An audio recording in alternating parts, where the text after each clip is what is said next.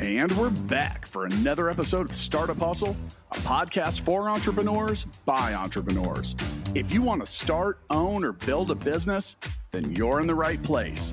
We bring you the real truth about what it's like to take something from concept to launch. From growth, innovation, experience, failing, or winning big, we've got you covered. So let's get down to business with another episode of Startup Hustle brought to you by Fullscale.io.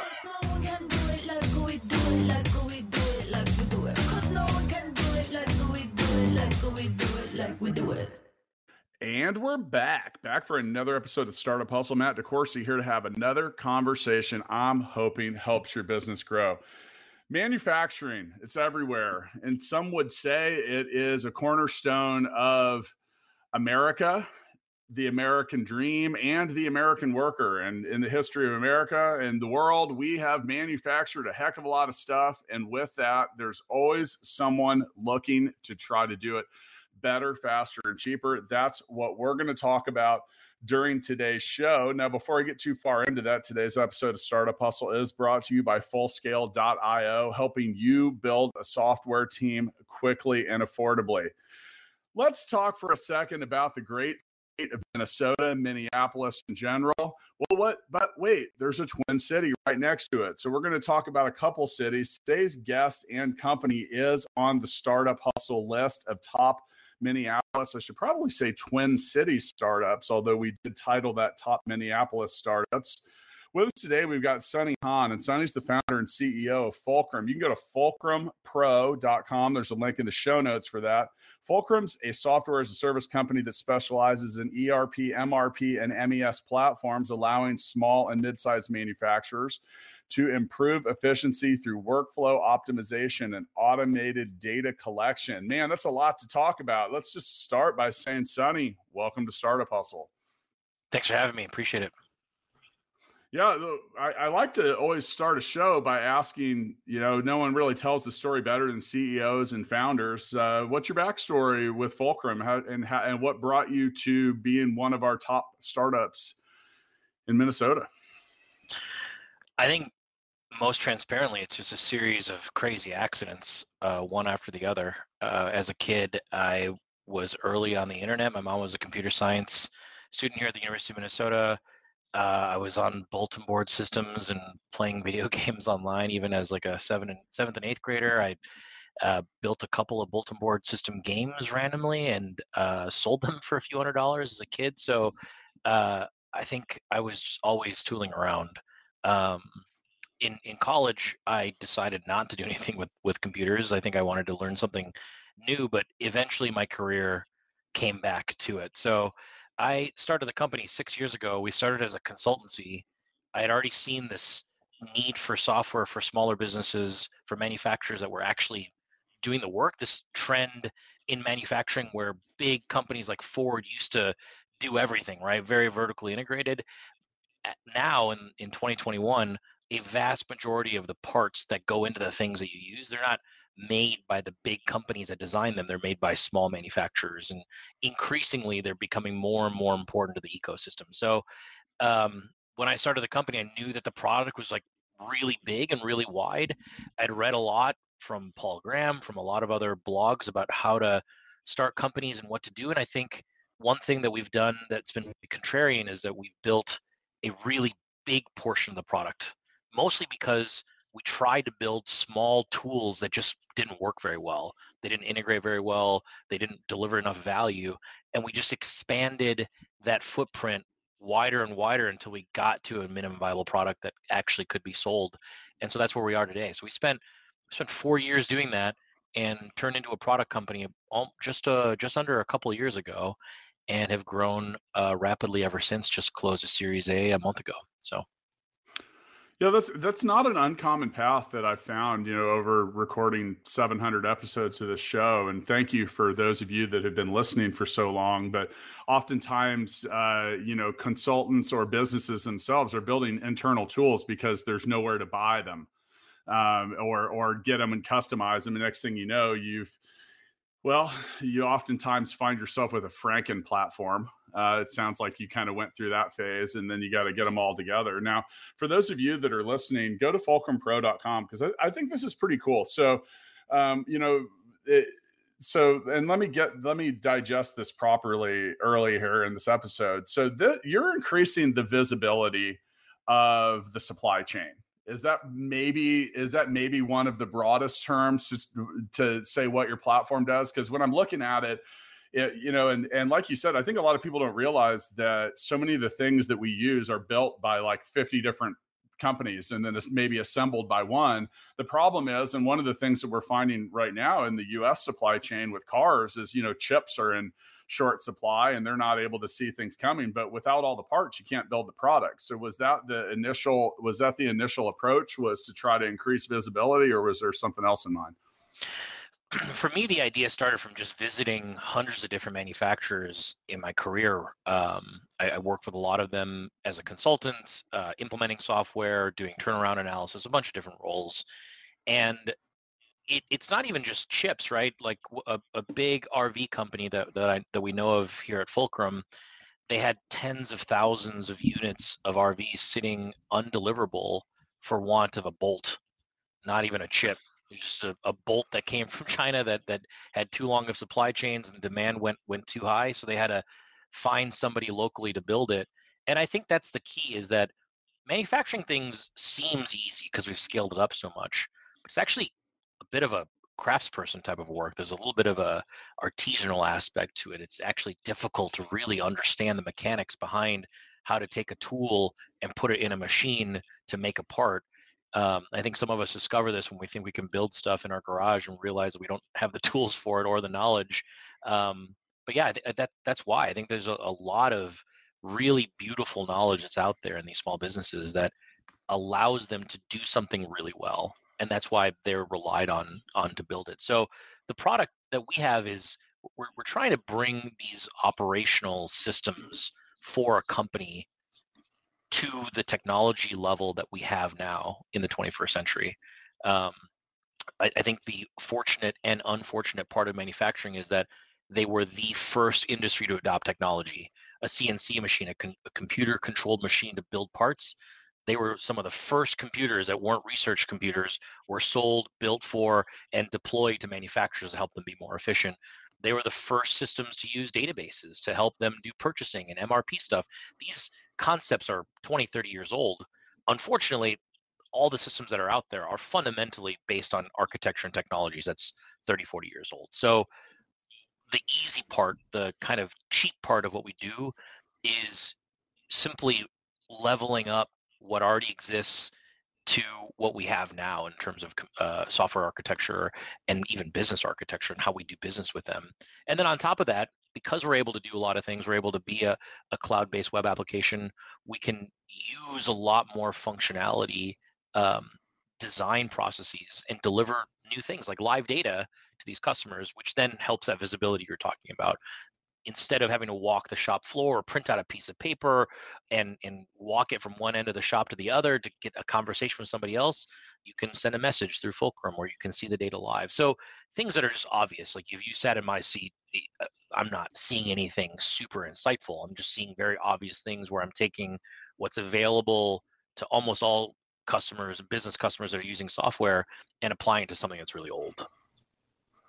Yeah, well, if you're not brilliant on the basics, you're not going to be brilliant on much else. It's, it's, something I've come come to learn. And you know, some of the things that are included for those of you listening in the Fulcrum product, you have everything from like quality control, quoting, purchasing, job tracking, job scheduling, job costing, inventory, and real time data. Now, once again, when one of those processes in manufacturing breaks down, it's highly problematic. And uh, yeah, I think we have learned a lot about that here in America in the last couple years. Everything from toilet paper to computer chips to, I mean, I, I honestly, Sonny, I've had multiple people on the show. Every everybody from like a beef manufacturer to uh, you know people that make LEDs that have been affected in some way by the supply chain. But yeah, that visibility and increasing that is important. Now, one of the things that I would think would be a challenge with a product like this is you got to get adoption on both sides of the transaction meaning like if you if I want to know when my bolts are being made, I got to get the bolt maker to put some input into Fulcrum. Has that been a challenge?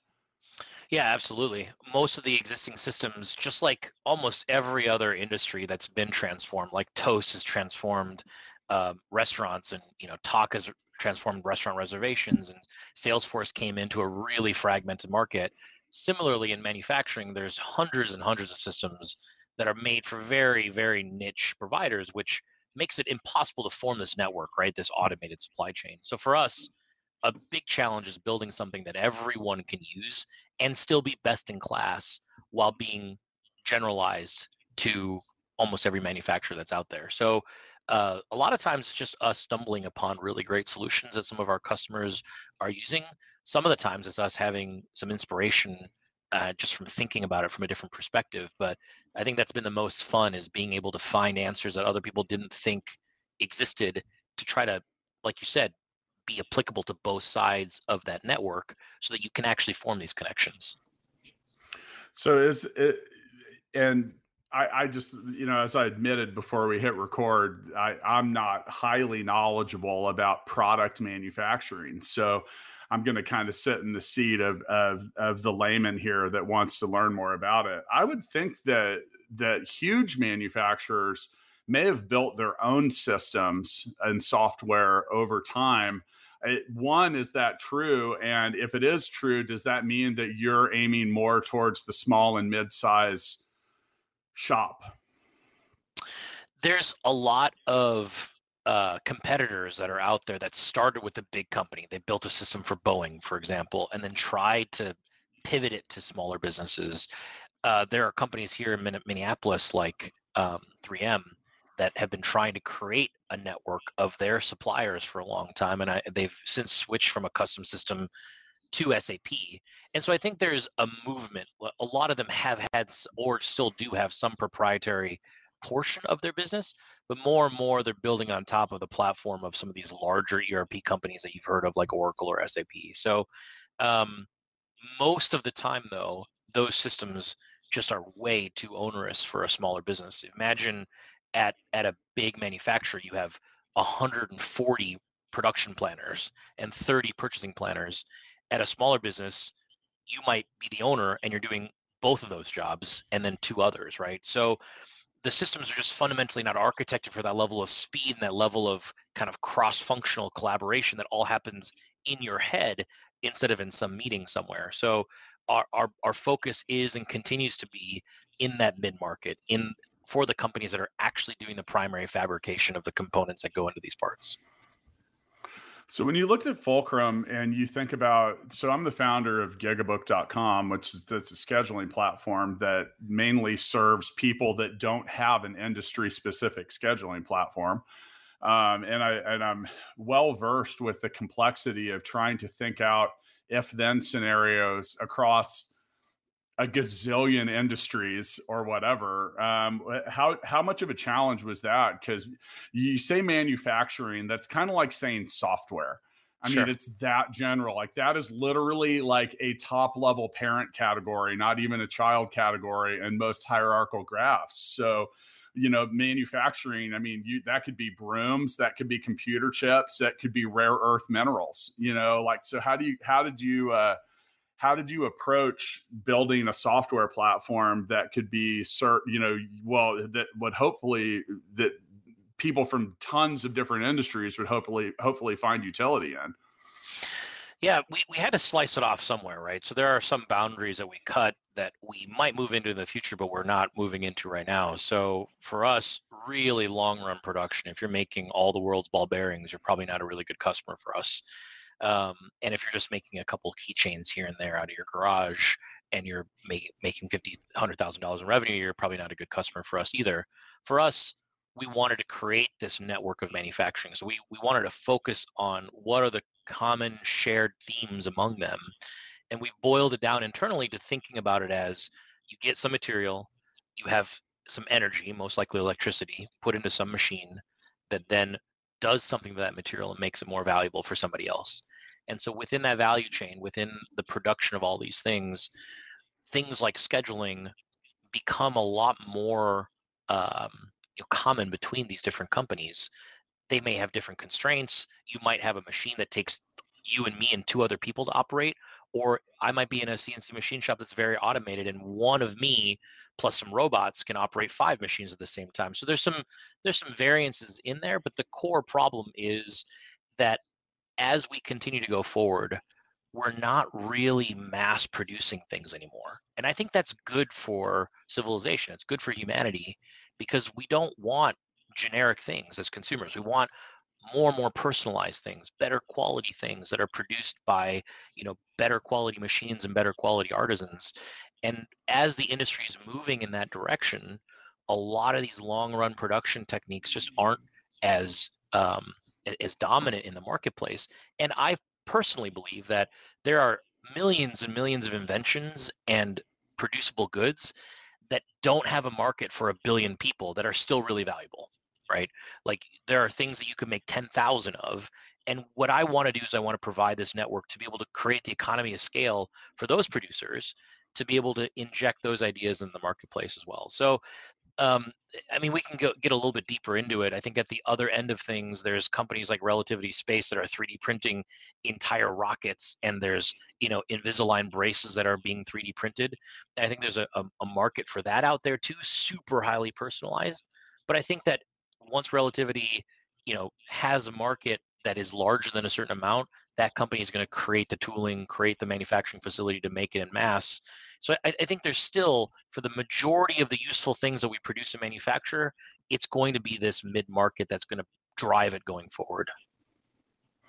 Yeah, I think we're probably in for some uh, big changes, to say the least. Just I think that uh, I think that Americans, the American economy, and just North America in general, probably realize that we might need to make a couple things closer to home, or run out of them uh, at times of need. So that's, uh, but you know, when it, one thing that that business school teaches you on pretty much the first accounting class you take when you do managerial accounting and you're learning costs and everything is labor and supply chain have a huge have a huge effect on the price that you have to charge and your profitability. And if you can't do it like you know we always say better faster cheaper. Well this kind of stuff is part of it. Now in the modern world of software as a service, it feels like you have to integrate with like 10 million different things, which I see about 50 on your website that you've had to connect to. And then some of them are are uh, API hubs like Zapier, which help you connect to another thousand or so.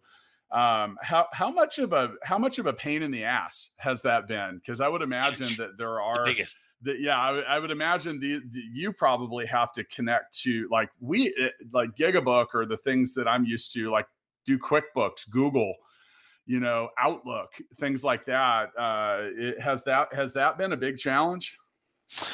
Yeah, I think especially with these legacy systems, these older ones that have just been implemented however you want it to be implemented, the data is not where you want it to be. People use fields for different reasons. Like there's a, a harder way to create some sort of social contract between your system and the system that you're integrating with. But I think it's also really important. I, I think I hinted to it earlier.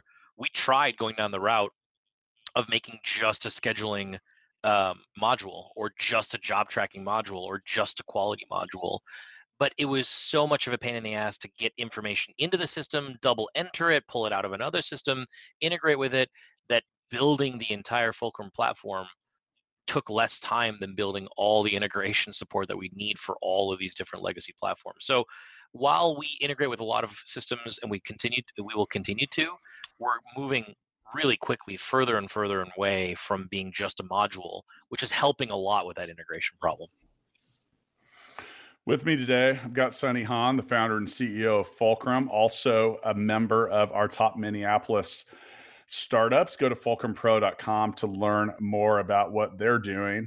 As a quick reminder, today's episode of Startup Hustle is brought to you by Fullscale.io, helping you build a software team quickly and affordably. I got a question about that. How difficult has it been to build, retain, and grow a software team for your SaaS platform? We've had great retention. Uh, on the hiring side, for us, it's just a lot about work. We've we've sent over 5,000 personal outbound messages on LinkedIn and other platforms. We've used systems like um, you know, we've used recruiters, we've used hiring platforms, we've used Indeed and Hired and all these different places. And for us, it's just interviewing a lot of people, talking to them. And we've built, I think, the biggest asset that we have is our team. We have a, a great team from engineering, from sales, all the way across the board. Now, if there was a way to do that faster and get the same level of talent, maybe we'll we'll reach out to Full Scale and, and see what they have to offer. Um, but for us, we're we're, we're, here, we're here to field your we're here to field your call if that occurs. Yeah, sure. Th- 300 350,000 open tech jobs as of the time that we recorded that. That's just in the U.S. And that's crazy. You know, that's crazy because software is a form of manufacturing in many ways, and when the supply chain is empty, it is it is a challenge. Yeah, we talked a little bit about competition earlier. Um, and you know i'm curious about like n- not as much competition competition will guide you in many ways but so will people you mentioned getting to series a earlier i'm curious about what your process was for rounding up that cash and any other comments you have about other people that may have invested guided mentored or had a big put, a big footprint in your in your timeline i think that every step of the way we've had in my what looks to be an accident on my end, uh, meeting great people. In the early days, it was an individual here named Phil Soran. He's been really formative to the way that I think about things. He'd started um, Compellent and Xiotech and sold them both to big companies and, and done really well. He was it connected me with a lot of people. For our seed round, uh, David from Motivate in Chicago uh, really believed in us and, and put a, a big uh, part of our current momentum forward. Eh, he added to that, and other investors too, like Julian from Schematic Ventures that invests specifically in supply chain and manufacturing. Six years ago, when when I first started the company, my biggest fear was that no one was talking about supply chain, no one was talking about manufacturing. Could we even get anybody interested?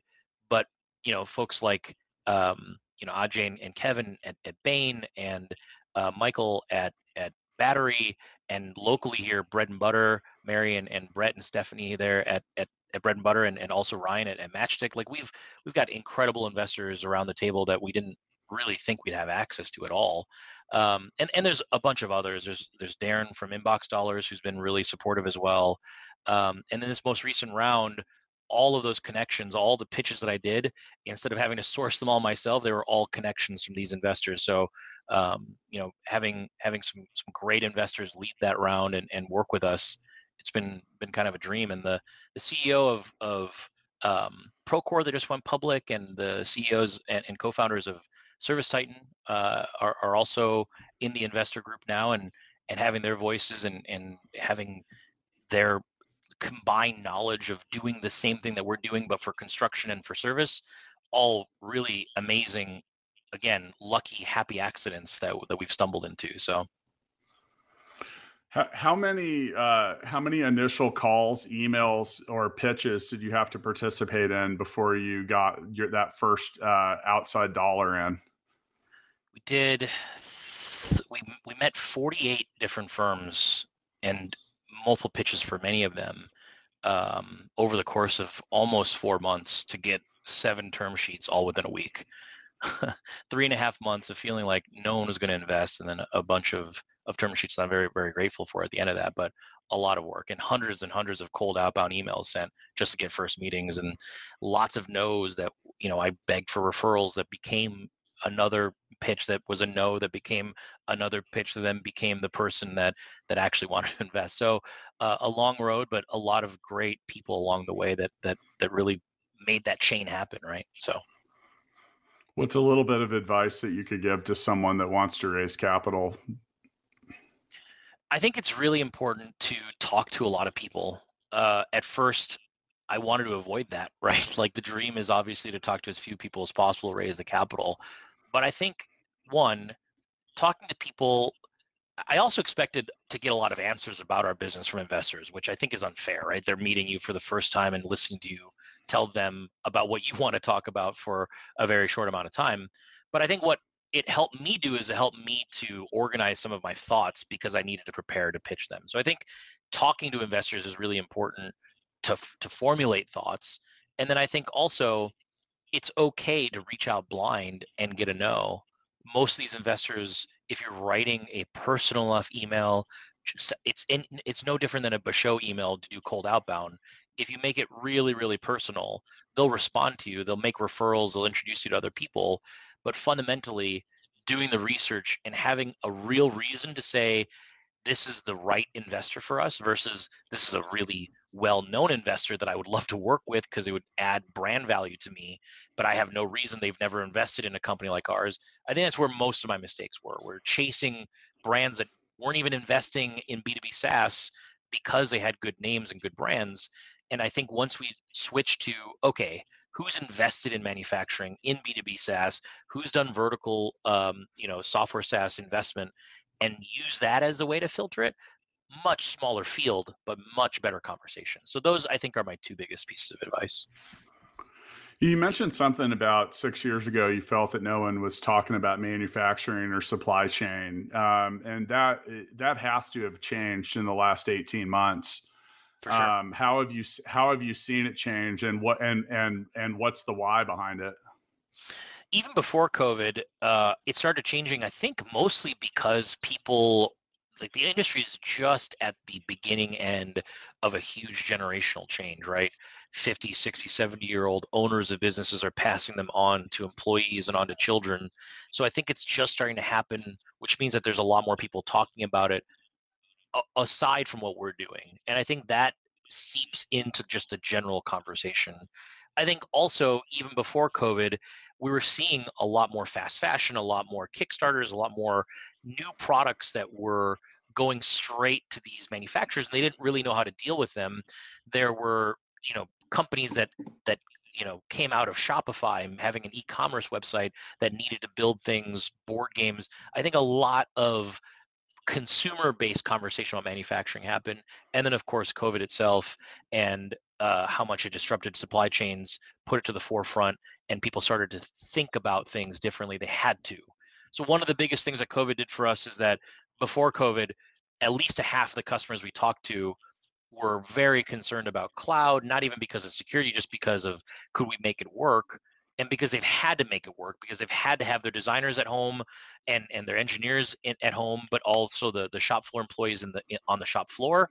Um, they're using Zoom, they're using Slack, and it's just a non-question. The very, very few people talk to us about how they don't think cloud is the future. So I think that cloud adoption really boosted us from a I'm never even going to consider somebody that's not on premise to okay, this is actually possibly a really good thing for us.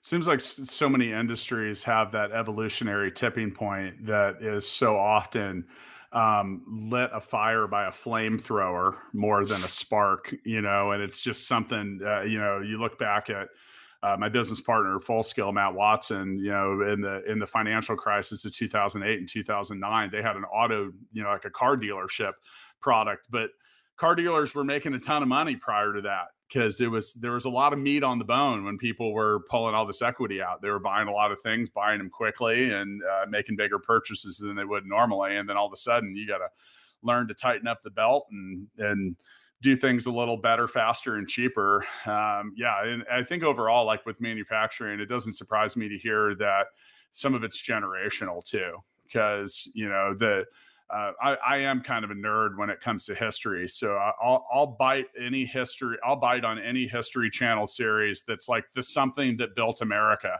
you know, and there's about, there's about 40 of those now. So I've gotten pretty well acquainted with, with some of that. And some of it's really surprising too, like how difficult uh, so much of it is and was. And, then also some of the stubbornness you know you even have people that are that are pretty well known and profound innovators and creators. You look at guys like henry ford that just wouldn't change. I mean they rode the the model a um, you know for a long time and that came in any color you wanted as long as it was black. So there was a lot of line diversity there but you know you know how that goes. All right so all right so you raise you, have a product you get some traction you raise capital. Yeah we made i just made that sound a lot easier than it probably was.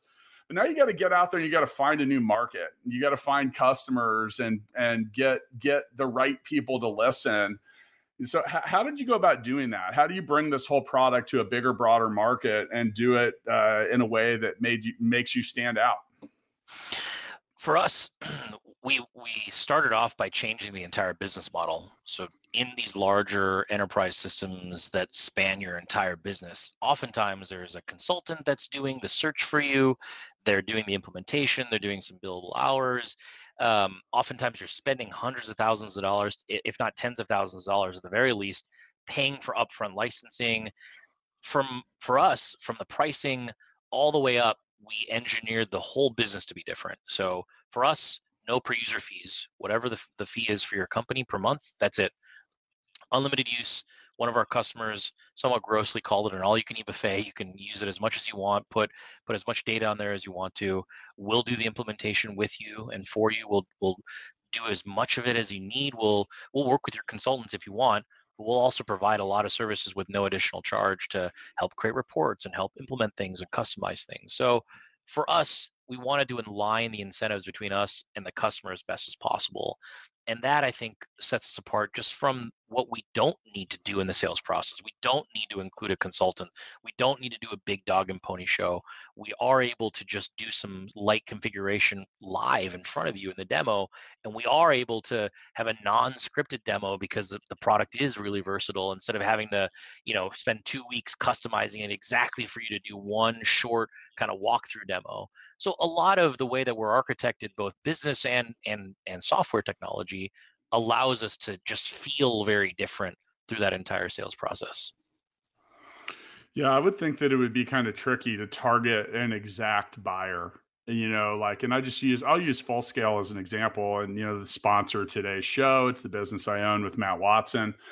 And, you know, I'm able to narrow down an advertising pool sometimes to people that just have a job title, like a CTO, which will bring it down to a pretty small number. And then, you know, be able to kind of tweak that a little bit based on company size or location or revenue or how old the company is and stuff like that.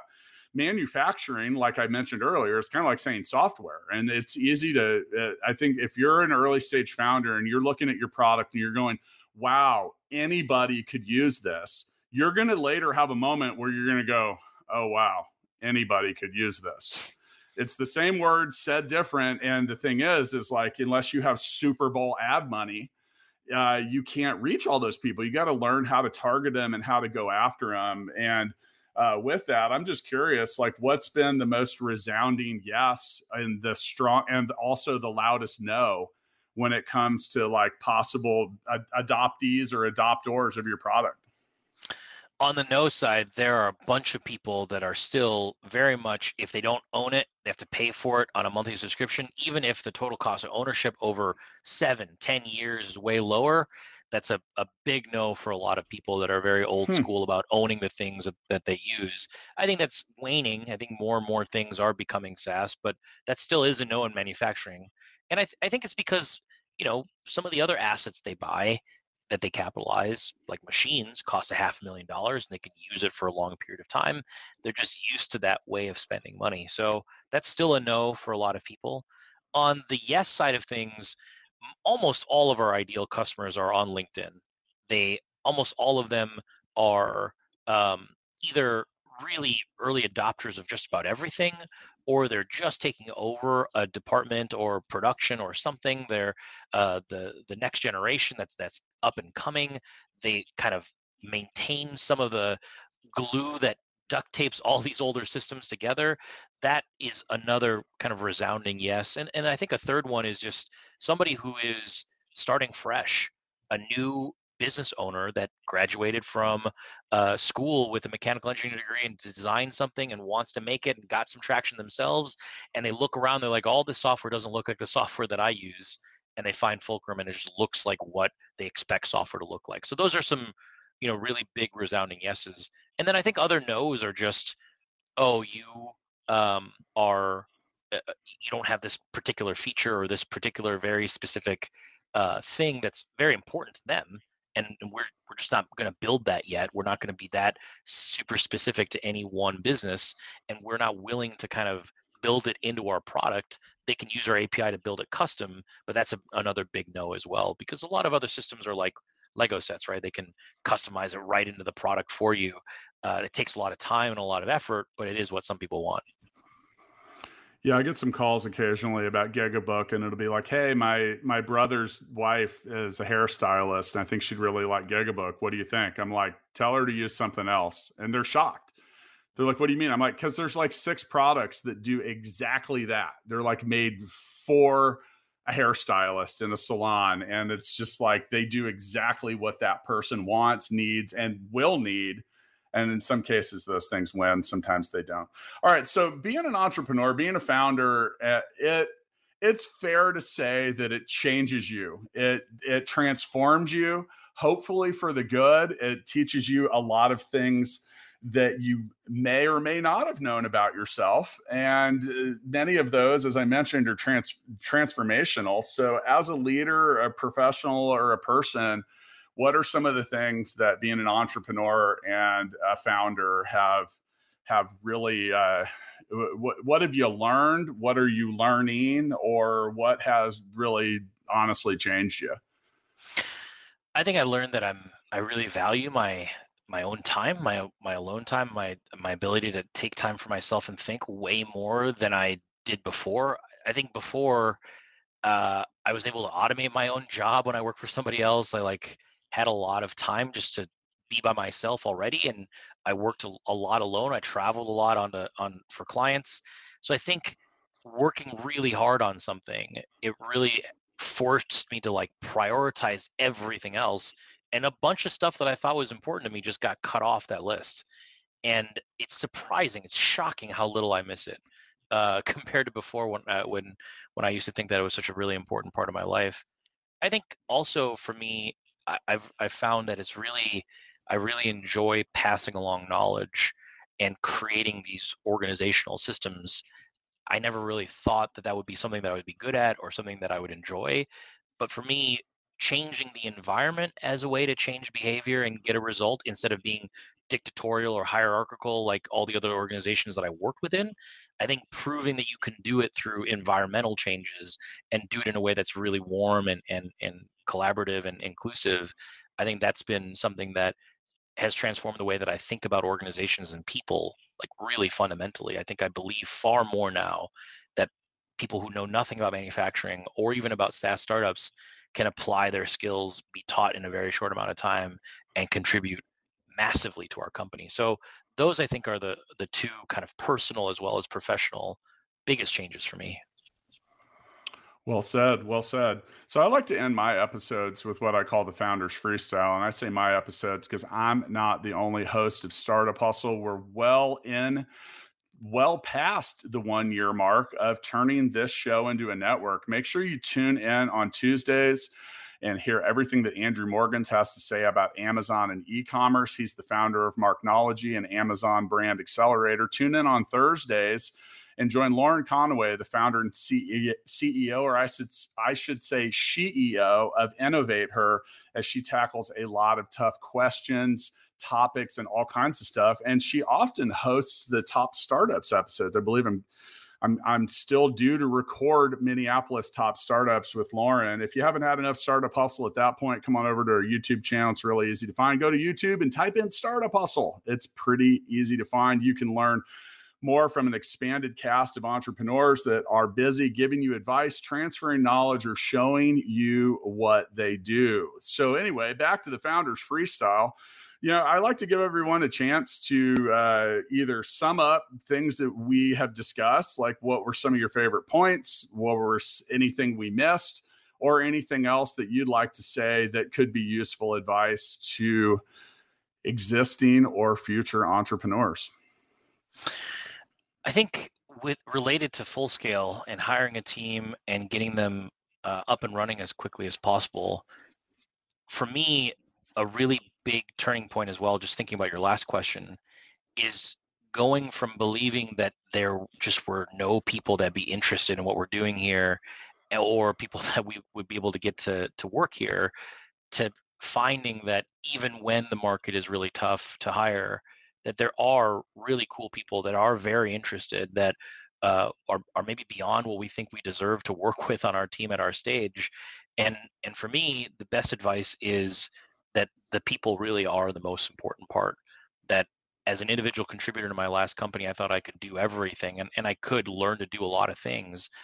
But without this first generation of, of team members and then now a second and third generation coming into the company, we wouldn't be even one tenth of where we are right now. And uh, putting that investment, no matter how long, how many hours. Uh, one one week, I I spent 70 hours interviewing people in a, in one single week. I don't regret it a single bit. So I think that focus on hiring, making sure that the correct team members, not just the glitziest ones with the best backgrounds, but the ones that are truly interested, that really want to contribute to your mission, finding those people is is is, is mandatory. It's, it's not avoidable. So committing as much time to that as you need to, I think that's really really important. So. There, there were a couple things about this conversation that stuck out. Um, one thing is businesses often turn into something that they weren't started to do. You know, you mentioned having a consulting company. I think that every every good business that I've owned, been involved with, or invested in um, was almost an accident when it started. You know, you say accidental, like you're as an entrepreneur, I'm always looking for something. I, I mean, it just it's just kind of inherent in my thought process and sometimes you stumble across things or you see opportunities. And I think that the advice I want to leave with listeners today is to always be looking for that opportunity in and around your business. A lot of times, the things that you've created that I mean, Gigabook was that way. We started Gigabook was it was uh, basically an efficiency tool for a ticket brokering agency I once owned and we built it to to keep track of marketing schedules and and just do things like tell people when their tickets had shipped or remind them that their event was today. And these things weren't weren't occurring naturally. And we realized hey we have something here. We might be able to piece into something else. And you know we've used it for a number of different things. Another thing that stood out is you know you you more or less supported the the unscientific data that we push forward about raising capital. You know, I, I talk to people all the time. They're like, "Well, I tried to raise money and I couldn't do it." And I said, "Well, how many, how many, how many people did you talk to?" Oh man, I talked to like six. I'm like, "You're like 50 short, man." Like normally tell people about 100. So, you know, you you you did pretty well at 50. Uh, most people that that have been on the show when, when asked that question are in that 50 to 100 um, you know, pitches. And then oftentimes the domino that wouldn't fall is the first in line to fall later. So, yep. um, so, so tread lightly just because you don't get what you want from someone. Like there's a limited enough pool of those people out there and they all talk to each other. They all work with each other. So, um, do what you can to, to be humble, to be gracious. And then the, the, another uh, attachment to, to that last statement is, and we've given this advice so many times on the show, like focus your efforts on places that invest money in businesses like yours um, because that's going to just make things easier. And i think a lot of people get stars in their eyes looking at different funds but if a fund like for example like full scale is technically a service business. I mean there's a tech component to it but an enterprise software fund doesn't invest in service businesses. So it's a waste of time to chase those down. Now, that doesn't mean you shouldn't have a good relationship with them because those some those same people writing checks might turn around and tell someone else to consider writing checks to us. So you still have to handle all of that stuff well, but really when you need the cash and you're looking to get the best adoption and the best feedback, sticking to people that uh, help businesses like yours and in your industry do better is the smartest money that you're going to find. So, yep yeah, overall, uh, yeah, good conversation, man. I really enjoyed this, and I'm looking forward to to following up with you down the road. Congrats again, and for those of you listening, look for that episode about top Minneapolis startups. See you next time, Sonny. Thank you. Thanks for having me again.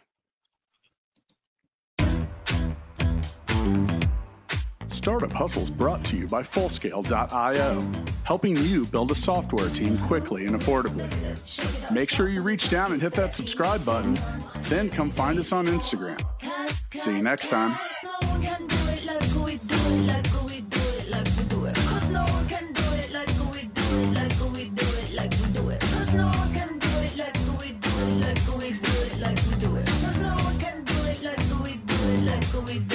we do it.